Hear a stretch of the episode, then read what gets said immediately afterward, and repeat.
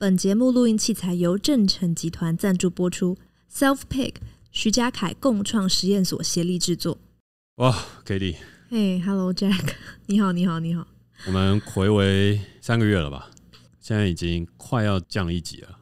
哦、oh,，对，这是我们回违三个月第一次见面录音。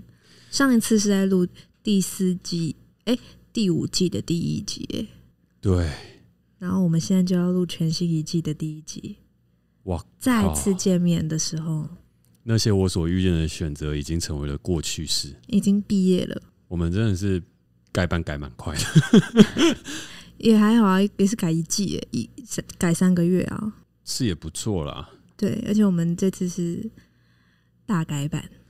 哎、欸，那我们进入到正题前，你有什么样的东西想跟大家分享一下吗？就关于这次的改版，为什么我们要取名叫“世代等出”？其实。关于为什么要取名叫“世代登出”，也都在上一季的最后一集讲。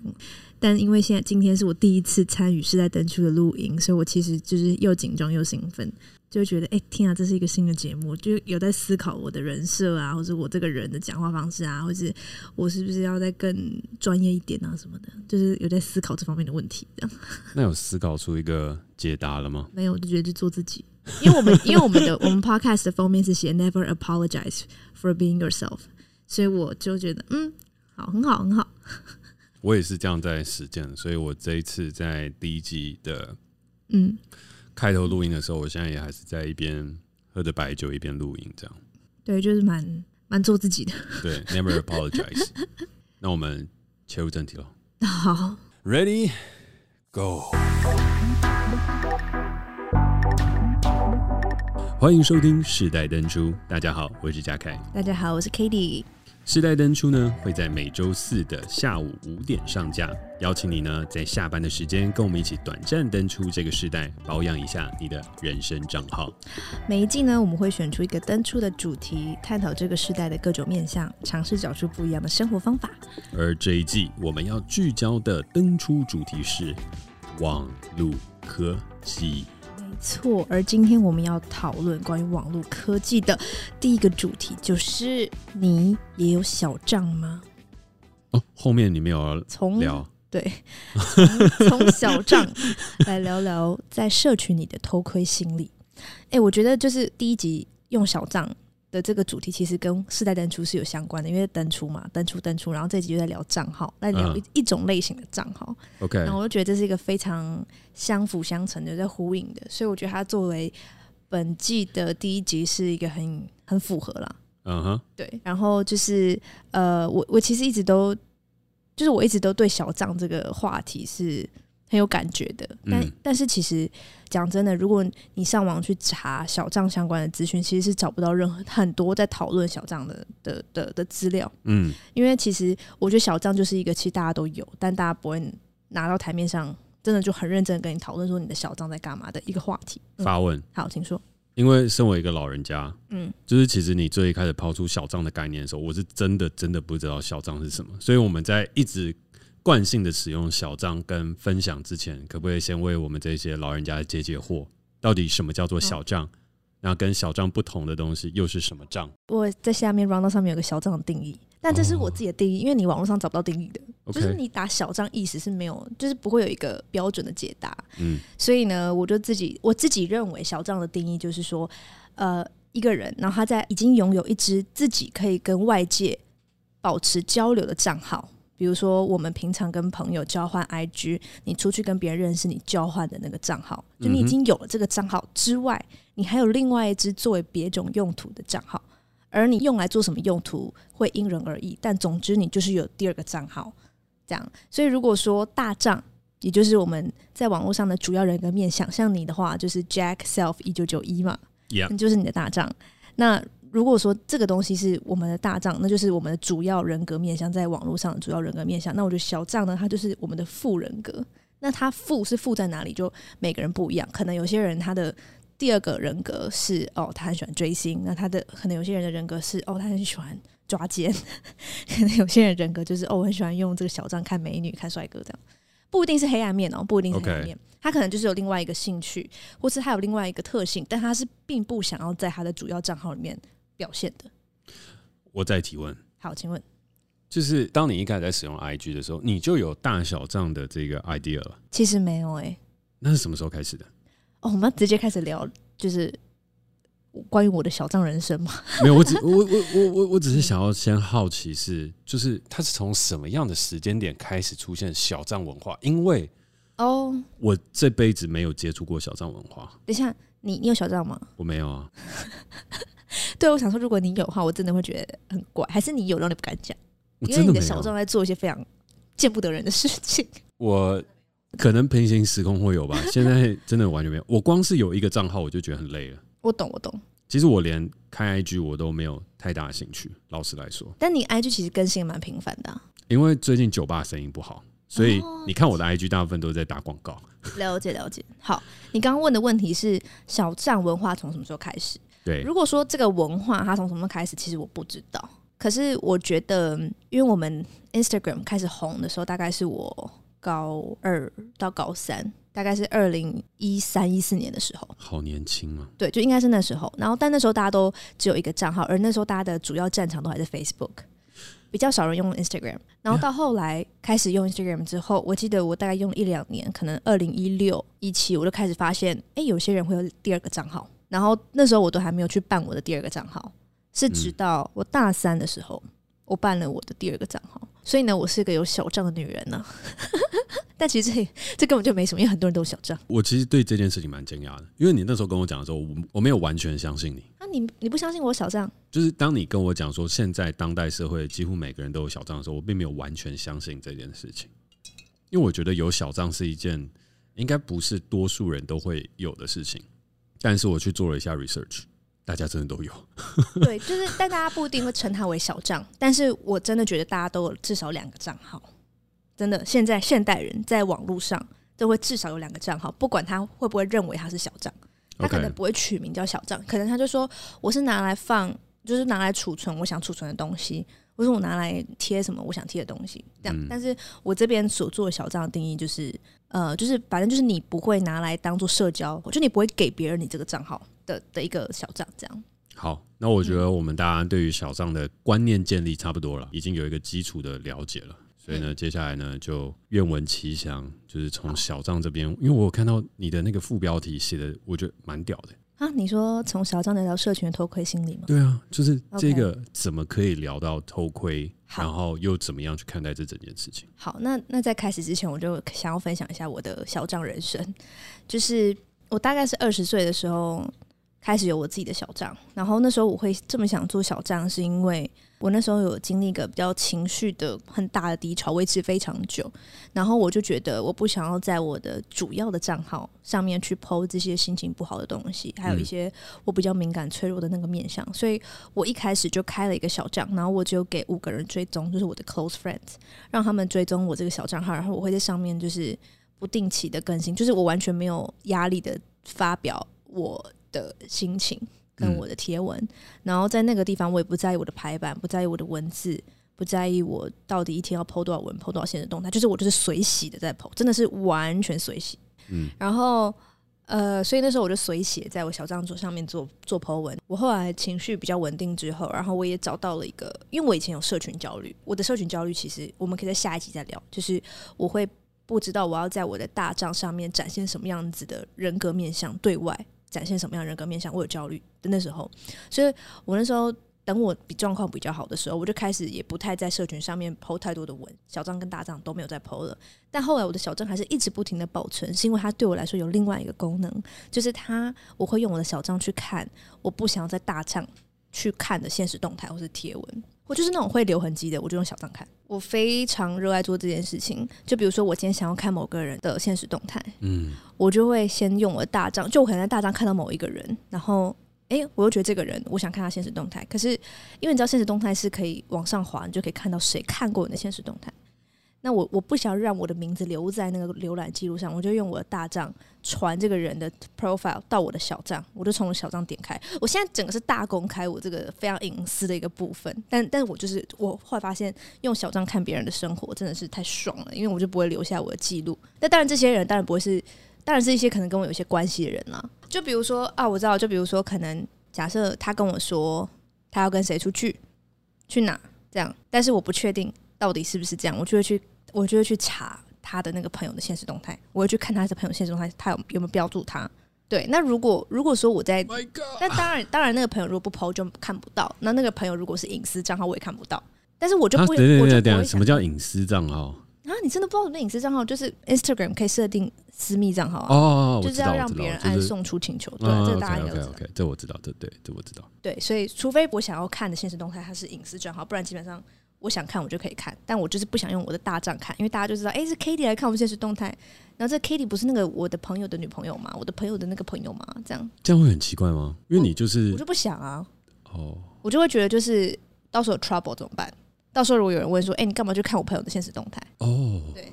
所以就是会直接被同辈人解读出来，你正在追踪他的这个轨迹。可能他会这样觉得，或是或是我，反正我就不想让他知道我做这件事，我就可以，就是我只要不要有任何线索，我不要留下足迹啊。哇！我就没有办法被抓。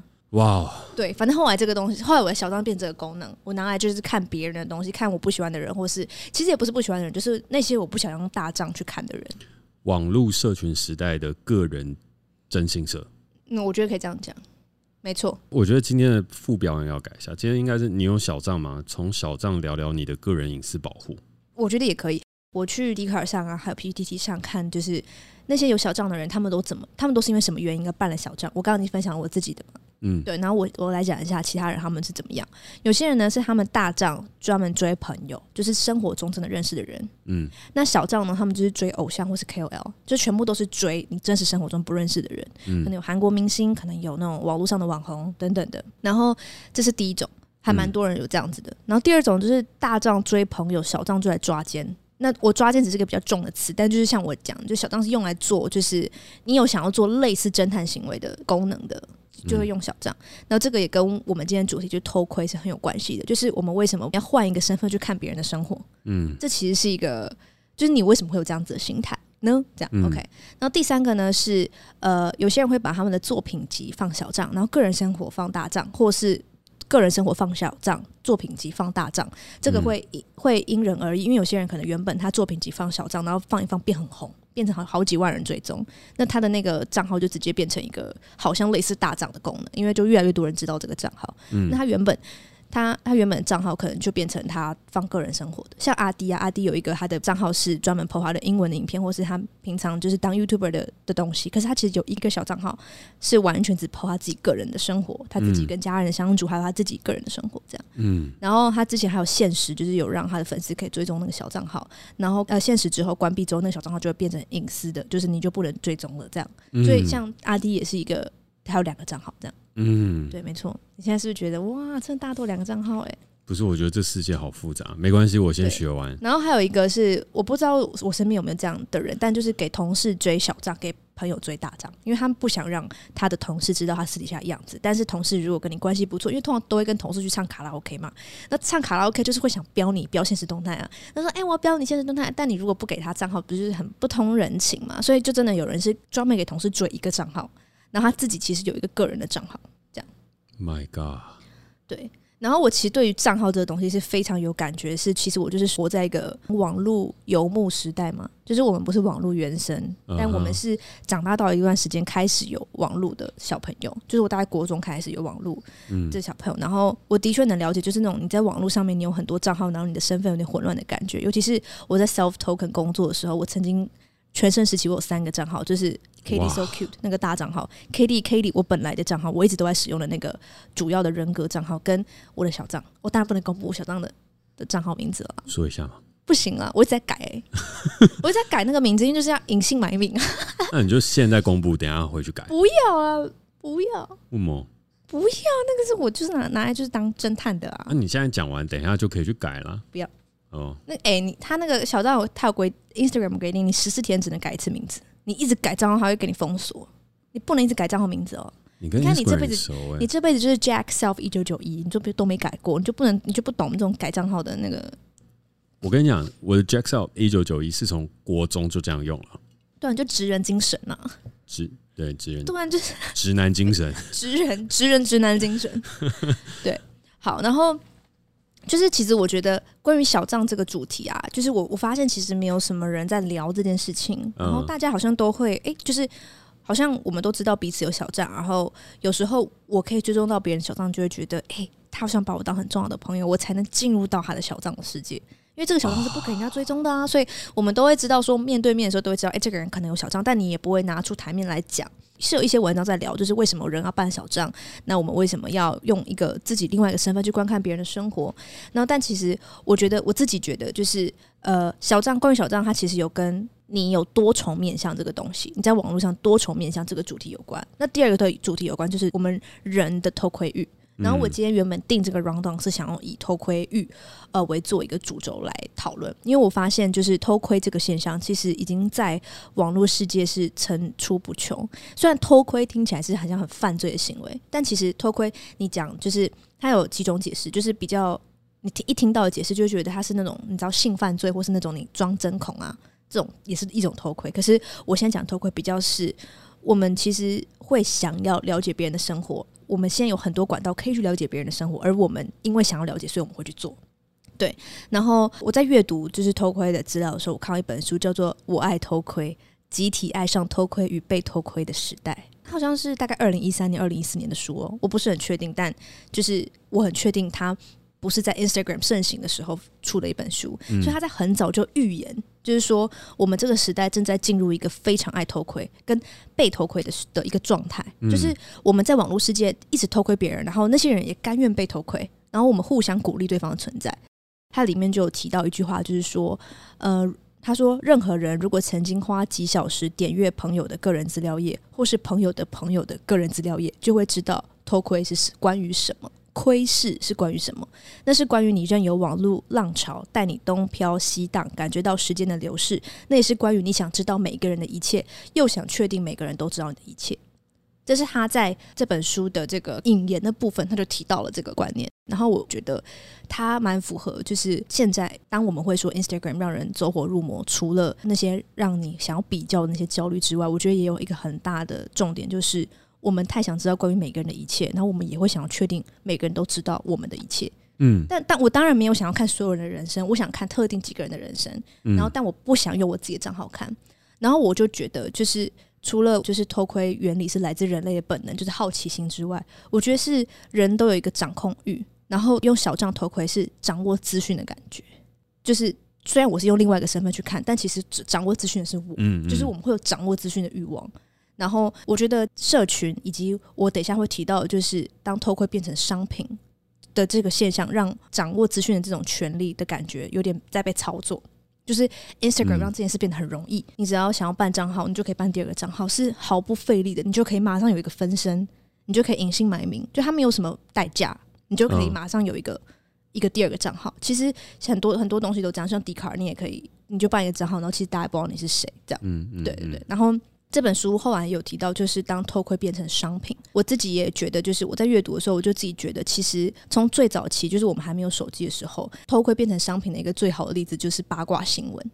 嗯，就是每次一周刊，就你知道最大的头条，就是谁跟谁又发生了什么事情，然后谁又谁爆爆了丑闻，嗯的这个事情，就是对于名人的各种私生活，我们感到非常有兴趣。这其实就是一种偷窥，因为就是你你没有办法接近。这些名人，但是我们有媒体来帮你排，他平常都跟谁去约会，然后去哪里，然后他跟谁又跟谁在一起，然后他跟谁有三角恋，嗯，这是他的私生活，这不是他在演员的台面上的生活。可是我们就会对这个东西有兴趣，而这就是大家就说为什么，诶，大家都喜欢看这种新山色，哦，对，大家都喜欢看新山色，对。然后那本书有提到，就是他说八卦媒体的出现，让人们不用等待名人精神崩溃或怀孕，就有话题可以看。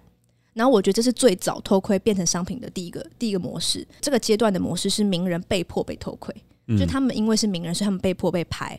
然后到第二个阶段是呃社群网站的出现，那就是我们的生活无时无刻都可以被放到网络上做给人观赏，然后创造出人类前所未见的生活公开档案。这是这本书里面写的。嗯，然后我自己觉得社群网站出现是不止名人，任何人都能开始有选择的被偷窥，就是我们可以开始去公布我们自己的个人生活。然后我们可以有，我们也可以有一个网站可以去点击看偷看别人的生活，嗯，这是第二个。然后第三个是呃，vlog 实境秀，嗯，我觉得这是偷窥的越来越多，就是他这个的阶段已经是人们开始为自己能被偷窥的内容做完整的企划与露出。就是，嗯，很多人开始拍 vlog，他们不介意自己的家里被公开，他不介意自己的生活被公开，他就开始把所有他自己的生活给别人看。嗯，然后 vlog 刚开始出现的时候，我就记得我在网络上看到一个文章在讲，在讲说，就是为什么一个人他拍他自己在干嘛，然后就这么多人看。嗯，然后有些人就拍 vlog 而红。我那时候就觉得说，哎，就是可能就是有人觉得好看吧。可是我我我现在就回来去想，为什么你会觉得好看？因为我们都太喜欢观看别人的生活了。就是我们都有那个偷窥的欲望，嗯嗯，然后我觉得其实不止只是小账，小账只是一种呃让我们更有理由去偷窥别人的生活，但最重要的事情是，我觉得偷就是我们在一个偷窥的时代，就是我们现在这个偷窥时代已经不是只是你看对面的邻居在干嘛的这个偷窥时代，不是，是你只要一打开你的网络荧幕，你就可以选择你要让别人偷窥你什么，然后你也可以去偷窥别人，嗯嗯，哇哦，我们活在一个偷窥与被偷窥的时代。对，然后 Instagram 就是最好偷窥别人的工具。嗯，然后你也自己透过 Instagram 去展示你的私生活给别人偷窥。对，对啊，你要先展示别人才能偷窥啊。对对对对对，你要先去唱卡拉 OK，然后唱卡拉 OK 唱到一半的时候，你还是忍不住想要把它 po 出来，然后 tag 朋友，所以你才会被偷窥。可是这一切的东西我们都知道，它终究有一天会被偷窥到，但是你是忍不住想要去把它 show off 出来。对。那你你想到这个，我就想要跳，就是我其实我觉得今天这一集就是我我主要想跟你讨论两个题目，嗯，因为其实这个东西我还没有答案，OK，我提出问题，对，我觉得这也是我们节目的宗旨嘛，就是我们可以不断的提问，OK，但不一定要一直解答，这样，在那本书里面有写到，就是偷窥与被偷窥的族群在虚拟世界和谐相处，彼此鼓励对方存在，却从未停下来思考到底发生了什么事情，以及事情发生的原因。嗯，对，然后这也是我今天想要，就是蛮想跟你讨论，就是你认为你怎么看待这个偷窥的时代？嗯，然后第二个是网络时代究竟是让我们分发挥了分享这件事情的美好，还是让我们走火入魔到过度分享的状态？OK，嗯，然后我觉得这就是一个呃从偷窥的角度去延伸的。对，虽然我觉得我今天逻辑也没有很好，但就是其实我主要就在讲从小账这件事去讲人的偷窥欲，那人的偷窥欲去反思，就是其实这是一个偷窥的时代，那这到底是一个好的状态吗？就是哎、欸，我们都互相分享彼此的生活，然后我们正在创造人类史上最大的生活公开档案，这是不是一个好事？还是其实这已经造成了我们可能自己背后都没有发现的某一种状态？就比如说偷窥，让我们增加那种比较的欲望，我们一直去去接收那些其实我们并不需要的资讯，但我们一直用这些资讯，就像你说的小我，你在那些我所遇见的呃被限制的选择里面提到的，就是助长我们的小我等等的，对，嗯。OK，你刚刚提到一个蛮好问题，嗯，但是我们要先就是做一个重要的事情，是，就是哎、欸、，Angel，你可以帮我拿一下我白酒吗？来，大家可以偷窥，这不算偷窥，这叫偷听，偷听倒白酒的感觉，偷听，偷听。然后我们还可以发个现实动态，创造人类史上的公开档案。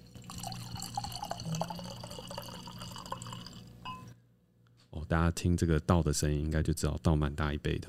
你这样，你你会听得出来这蛮大一杯的吗？我只有觉得你是酒鬼，不是这个要剪掉。我除了我除了我除了觉得你是酒鬼以外，我没有其他什么。不是这个要剪掉，好不好？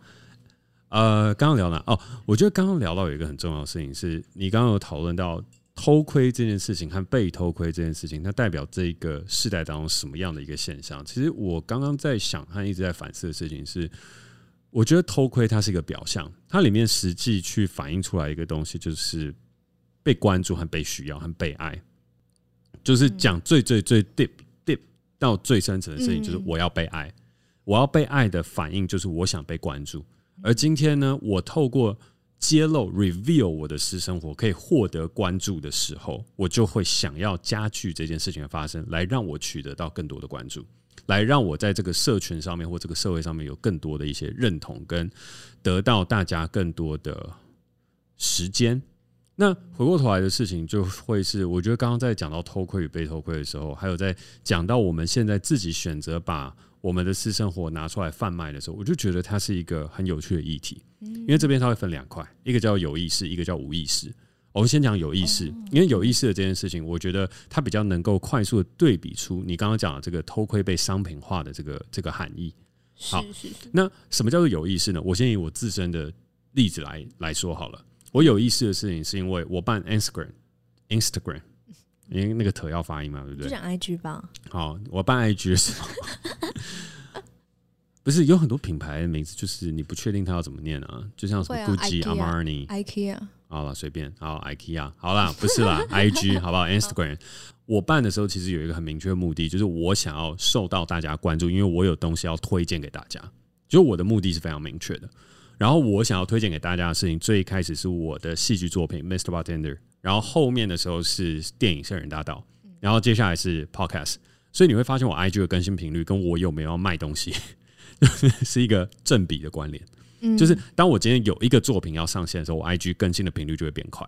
嗯，然后我作品没有的时候，我就不会更新我的 IG。嗯，OK。那我在更新的过程当中，我在做什么样的事情呢？我在揭露我的生活，因为我知道我揭露我的生活会获得别人更多的关注。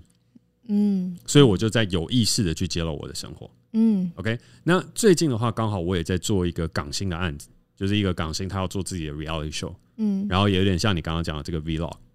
OK，哦，嗯，然后呢，在那样的一个状况下，他是更有意识的要去做这个事情。可是呢，他比我多了一个东西，就是他没有特别要卖东西，嗯，因为他是一个非常有地位的人，就是他其实状态啊，所有东西都已经变得非常非常的好，然后到一个就是此生不用赚钱的的的状态了。对，我我自己是这样认为啦，尤其是在贴身拍了他的 reality show 之后，我真的觉得就是钱不是一个。我觉得一定不是对他来讲是最大的一个问题。嗯，好，那我相信这个秀上线的时候，大家应该也可以感觉出来，钱对他来讲真的不是最大的一个问题。那他为什么要拍这个 reality 呢？他要拍的原因是因为他觉得他演了很久很久的别人都没有做自己，他想要让别人更认识他，他主动的想要让大家知道这一件事情，所以他去拍了 reality。他找我，然后呢，他在他的 IG 上面，他的经营的一个方向也是 Jack。你要了解的话，你去看我 IG。I G 是我自己经营的，其他的社群媒体、其他的东西我不能跟你保证，那 I G 是我的。然后你可以在看，可以在上面看到我的 attitude，我的态度，real me 长什么样子。然后我想要这样做，OK。但是他们也要卖东西，了解。他只是想要说我是一个什么样的人，然后我希望别人能够知道，就是他有想被了解的渴望。对，他的那个状态就是你们了解我都是一个面相，可是那个面相是我经营出来的。然后我回到社群媒体，最重要的本质就是我可以在这边让你们知道真正的我长什么样子。他就有一种返璞归真的心态。嗯哼，嗯，对，所以这个就是两种有意思的。那比较，我觉得不能说低下，比较有功利性的，就像我，我我就是有东西要卖的时候才会努力经营。但我现在也还是很努力，你绝对不能说我不用心经营我的 IG。我觉得我 IG 经营的比以前用心很多。相信如果有在关注我的朋友，就有发现我的版面慢慢的越变越干净了。然后也越变越有一个态度存在，跟以前的那种乱发是不太一样。你那个眉头皱的是表示不认同。我，我有发现你有在排版呢、啊。OK OK。哦，我我要顺便讲一下，就是其实有些人的小账是用来做排版的。你知道，就是因为他他要发在他的大账上面，然后他怕他发出来很丑，就是那个色调不一致啊，水平线没拉好，他会在现在小账发发过一次，确定 OK 之后再大账发。我觉得这样。这个人生真的他妈太累了，好好笑，真的太累了。真的是那个，我真的是主修小账。好，那我接下来就要讲无意识喽。嗯，因为无意识也是我觉得这个网络科技影响我们很大的一件事情。然后我也是觉得这个就是我们要登出的点。哦，登出，登出，登出，讲到关键字登出。对，那我觉得为什么说要登出一个点呢？是因为我觉得他在这里面，他其实回到了呃，我前面在导读当中有去聊到的一个哲学思想，就是他人及地狱，在网络科技下的极端放大。好，那这个极端放大的意思就是，我们都会透过他人的眼中去映照出我们自己所谓的真实，是我们没有办法相信自己所感受的真实。但是明明我们自己的心告诉我们的事情，它才是对于你这个个体来讲的唯一真实。可是我们却不相信这个，我们比较相信从别人眼睛 reflect 反射出来的真实。好，那以前你想象呢？以前的镜子很少。你还要走出去碰到这个镜子才会 reflect 回来，可是现在不是，现在是你打开手机就有成千上万个镜子不断的对你反射你的自己的样子。好，这边大家可能会觉得不对啊，我滑 IG，我滑 Facebook，别人都在别人的生活啊，为什么会映照出我自己的样子呢？我觉得这边就是社群里面最大的焦虑来源。你以为你在偷窥别人的生活，但没有，你是在回头再去反思你自己，还有你对你自己形成的焦虑。别人过得很好，别人过得很爽，你应该要把他拍拍手。但是回过头来，你就会觉得啊，那别人过得很爽，那我呢？哦，他在跟我同样年纪的时候，他已经去到澳美实习了，然后他在那边拍一个他在澳美实习打卡的那种状态，好强啊！哦，他现在已经去 ISAC，他现在已经去到什么样的状态？然后呢，他今天跟同事去唱歌，我没有。你会把很多很多的事情反作用回来，所以这个是第一个他人及地狱，在我觉得 Instagram 当中去呈现出来的一个一个一个一个事实。好，但是接下来再到了下一步呢？再到下一步的时候，他就开始产生了一个竞争性。那个竞争性的事情就是，那我也要 po，我也要获得关注，我也要获得别人的赞赏，我也要取得别人的关注。好，那这边我们去聊到了，就是。我们透过别人的私生活，回过头来映照出自己，然后自己产生的焦虑，自己开始揭露，然后去获得他人的关注，以确保自身的存在的时候，它下面我觉得就衍生出了另外一个，我觉得小账为什么会诞生的原因。好，这个东西的话，我们讲到第二层嘛，那我觉得无意识当中第三层就是开始办小账。办小账的事情是你以为大家都在看你，但其实没有人在看你。就是当然会有人在看你，可是就像你刚刚讲的那种偷窥，就是对我来说，我其实根本不知道现实动态里面到底是我要去 care 谁，然后去看了什么样的东西。好，对，但我也知道，的确会有很多人，就是像就是你刚刚讲一样的一个社群轨迹大师，会去追踪这一切嘛。对对对对对。那我们要防范的就是这些人，对吧？就是要防范被防范，你说被追踪出来啊？什么意思？就是我开小账，假使他是为了要去偷窥跟追踪别人的整个轨迹，不是说防范，我是要防范我被看到，我我要防范我被，比如说我经常去看你现实动态，嗯，但是因为我预设你会，你 PO 了限时动态之后，你会往上滑，看有谁浏览过你的现实动态，嗯，我不想让你看到我看过你的现实动态，我就用我的小账看，对，我是要防范被你看到，我不是防范你，防范被我看到，但不是防范我，对啊，我要防范被你看见呢。就我可能在我的主要账号跟你是 friends，我们互相追踪，嗯，然后，但是我就是可能因为某一些原因，我不想让你知道我在看你的现实动态。哦，对啊，对啊，所以我在防范的是被你看到啊。所以这跟防范我没有成，这不是一样的？你防范我跟防范被我看到，对你来说这是两个不一样的事情。我觉得不太一样，因为我可能在真实生活中不防范你啊，我可以跟你打吃吃饭，然后当朋友，但我只是不想让你知道我在关注你。OK，这的确就是我要讲的事情了。但为什么？因为我觉得输了。对，嗯，我觉得这个就是第三层的问题。你就是放大了自己。就我不是说你这件事情不好，而是我觉得真的在社群的压力下，很多人都过度放大了自己对于他人的重要性和他人在评价你的事情。就是我真的看了你的。社群跟我看的现实动态，它真的有那么大的关系或那么大的呃输赢吗？或是对于别人来讲，我划开了之后，真的对于他来说你就输了吗？或者是就算对于他来说你输了，可是对于你来说你真的输了吗？就是这一些东西，它是因为这个东西，它不断第一层、第二层、第三层，然后不断不断的加深，然后 deeply 到最底下的时候，你产生出来的一个，我不知道，我觉得是一个错觉。那种错觉的东西，就是我可以做这件事情坦坦荡荡。然后，如果因为这样，我们两个的关系产生了梳理或产生了变化，或者是我心中对你的感觉产生了变化，你心中对我的感觉产生了变化，那我觉得根本上面代表的事情就是你们不是朋友，或是这个事情它本来就是有它不对的地方发生，嗯，而不是是说今天就是。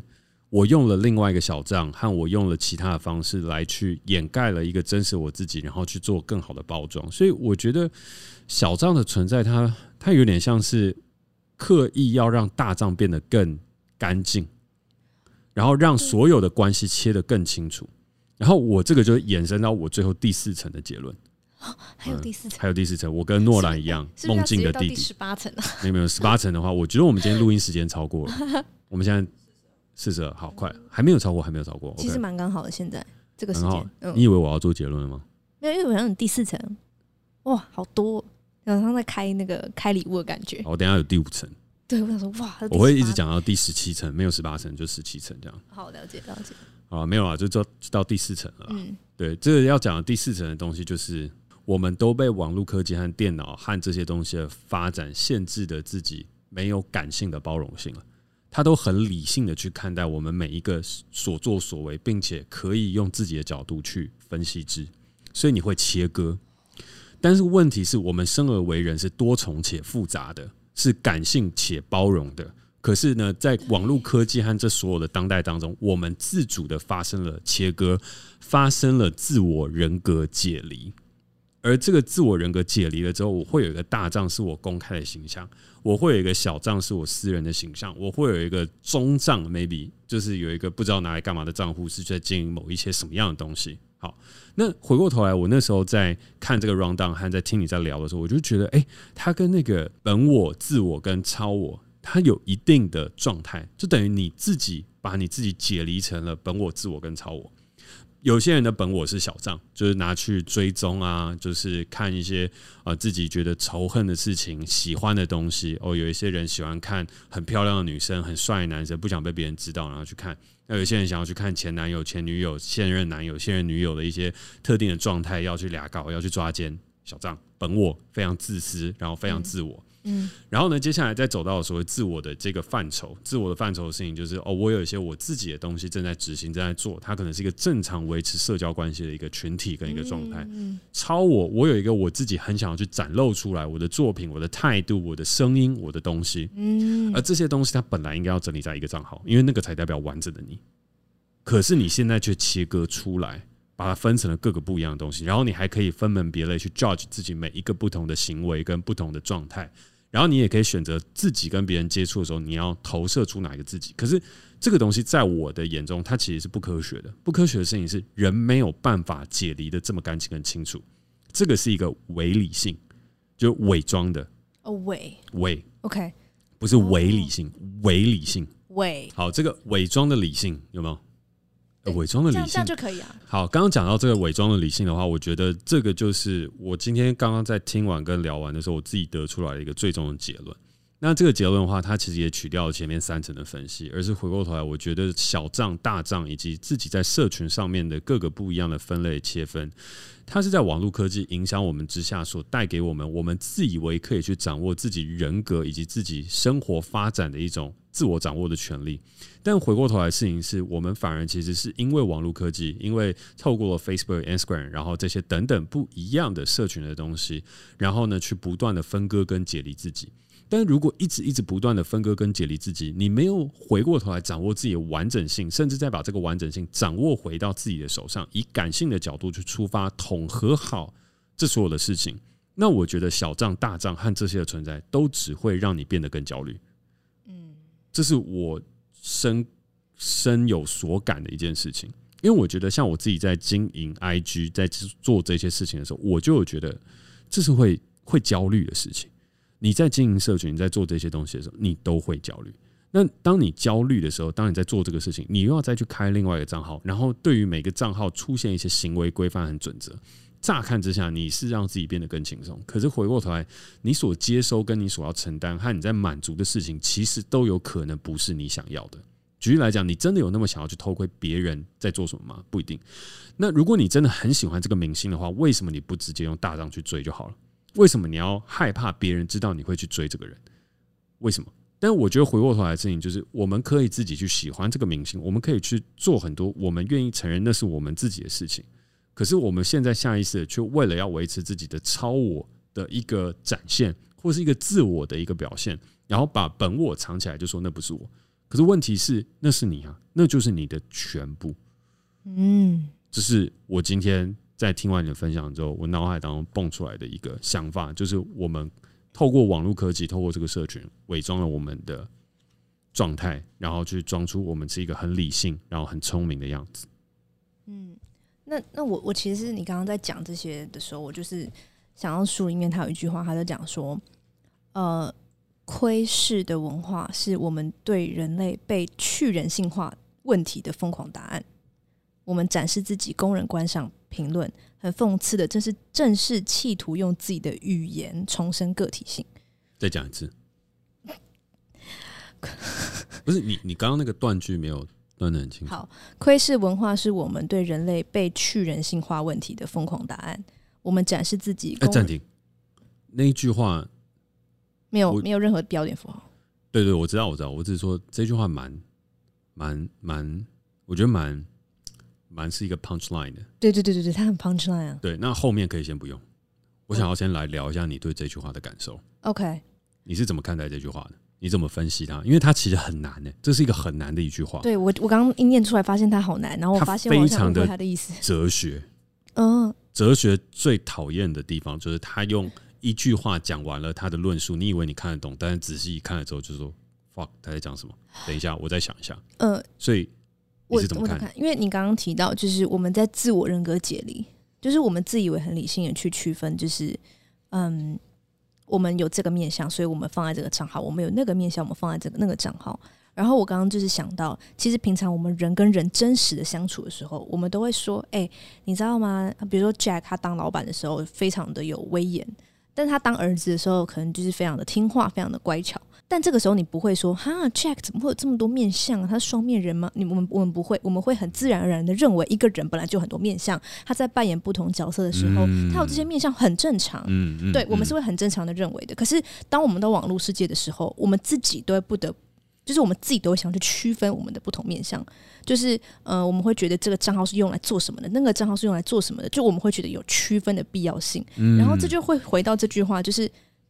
就是我们被去人性化问题，就是我们被去人性化了，因为我们觉得有人在偷窥我们，或我们在偷窥别人，或是我们看到别人都这么做，我们也想要真的跟着这么做。因为每个人都人格解离，每个人都会用这个账号，这个账号就是非常干净的做这件事情，然后那个人就是用那个账号做这个很干净的事情，我也会觉得我是不是也要一样？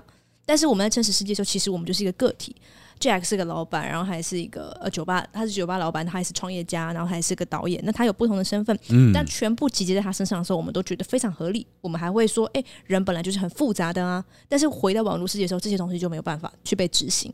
没错，对，所以我我我觉得这句话就是说，为什么我们会开始被去人性化？我们会为什么会越来越没有人性化？就是所谓的我们为什么没有办法保持这个复杂多重的自我？因为窥视文化是这个问题的答案，就是因为我们在偷窥别人以及被觉得被偷窥。我是这么理解这句话的。再讲一次那句话。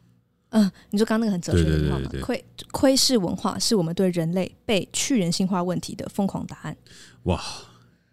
再听一次，还是觉得这句话很复杂，可是讲的很好。我觉得他讲的很好，我觉得你解释的也很好。哦，真的吗？嗯，我觉得解释的很好。但其实因为我我我这句话，他后面有讲说，我们展示自己，供人观赏评论，用企图用自己的语言重申我们的个体性。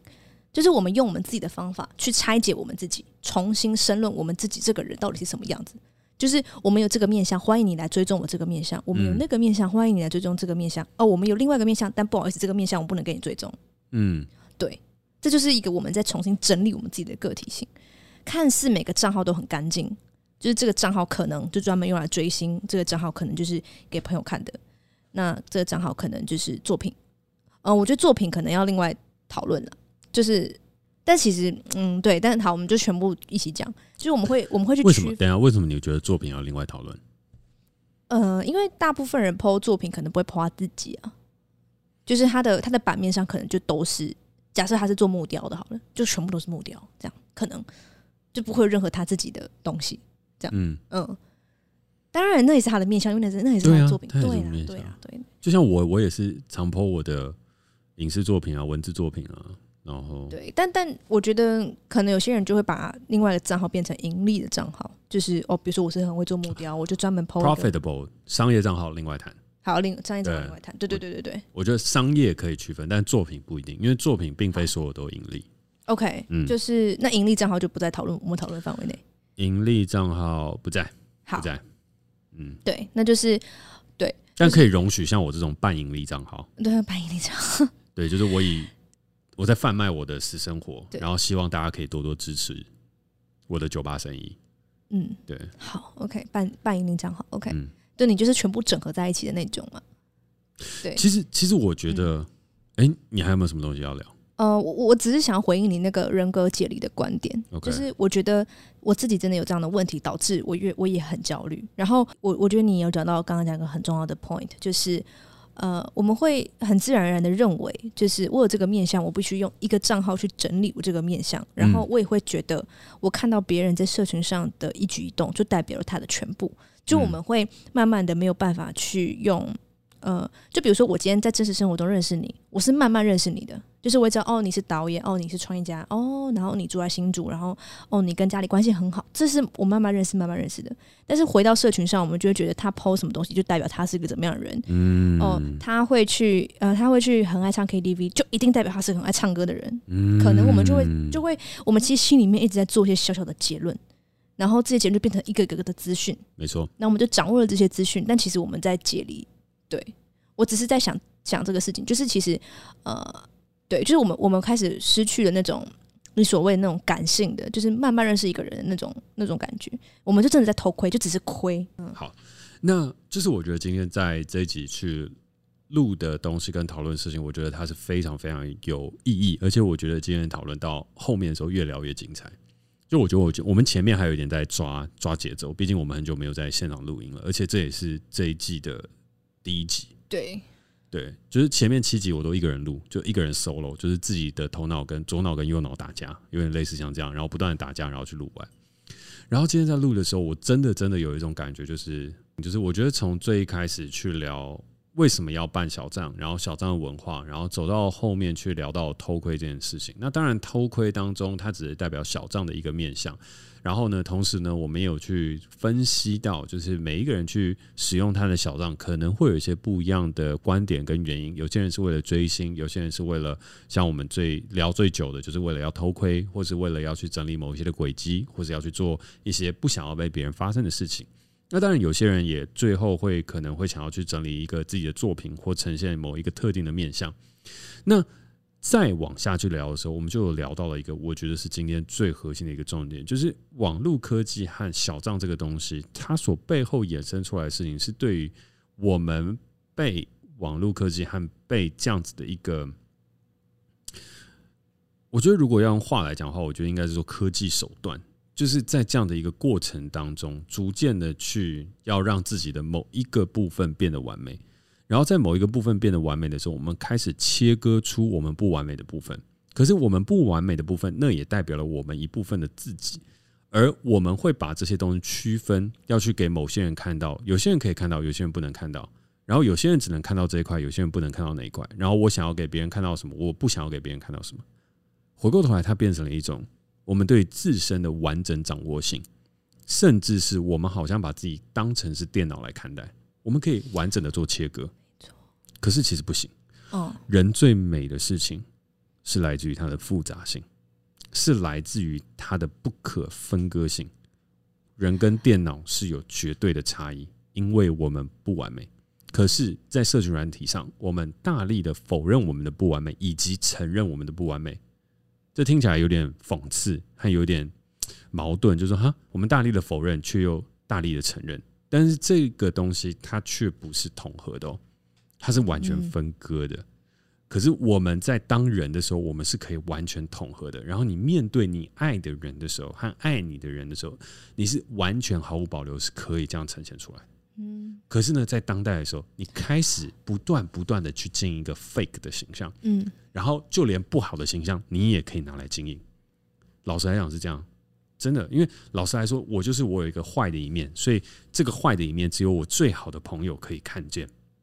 所以我用我最坏的一面和这些东西来绑架你要跟我在一起，不是说男女朋友那种在一起，而是说朋友之间 close friend。因为你可以接纳我的全部，所以你到最后接到球和做到这个事情，你一定会看到很多类似像这样的一个状况。嗯，那我觉得这才是这个当代社会当中，我觉得是一个很吊诡的事情吧。嗯，所以最后要做个结论，就是我觉得今天从。网络科技聊到偷窥与被偷窥，再聊到了我们的解离，再聊到一个人的完整性。我唯一想说的一件事情就是，我们是一个整体，不可被分割。所以，如果你今天有大账和小账，融为一体吧。我觉得也是不至于要到这样啊。不用吗？我觉得不用啊。就是如果你有了就有了，只是你可以有意识去觉察为什么你会有这样的行为。嗯，然后你在讲，你刚刚在讲的时候，我又看到一句话，我就觉得这样非常好。他就说。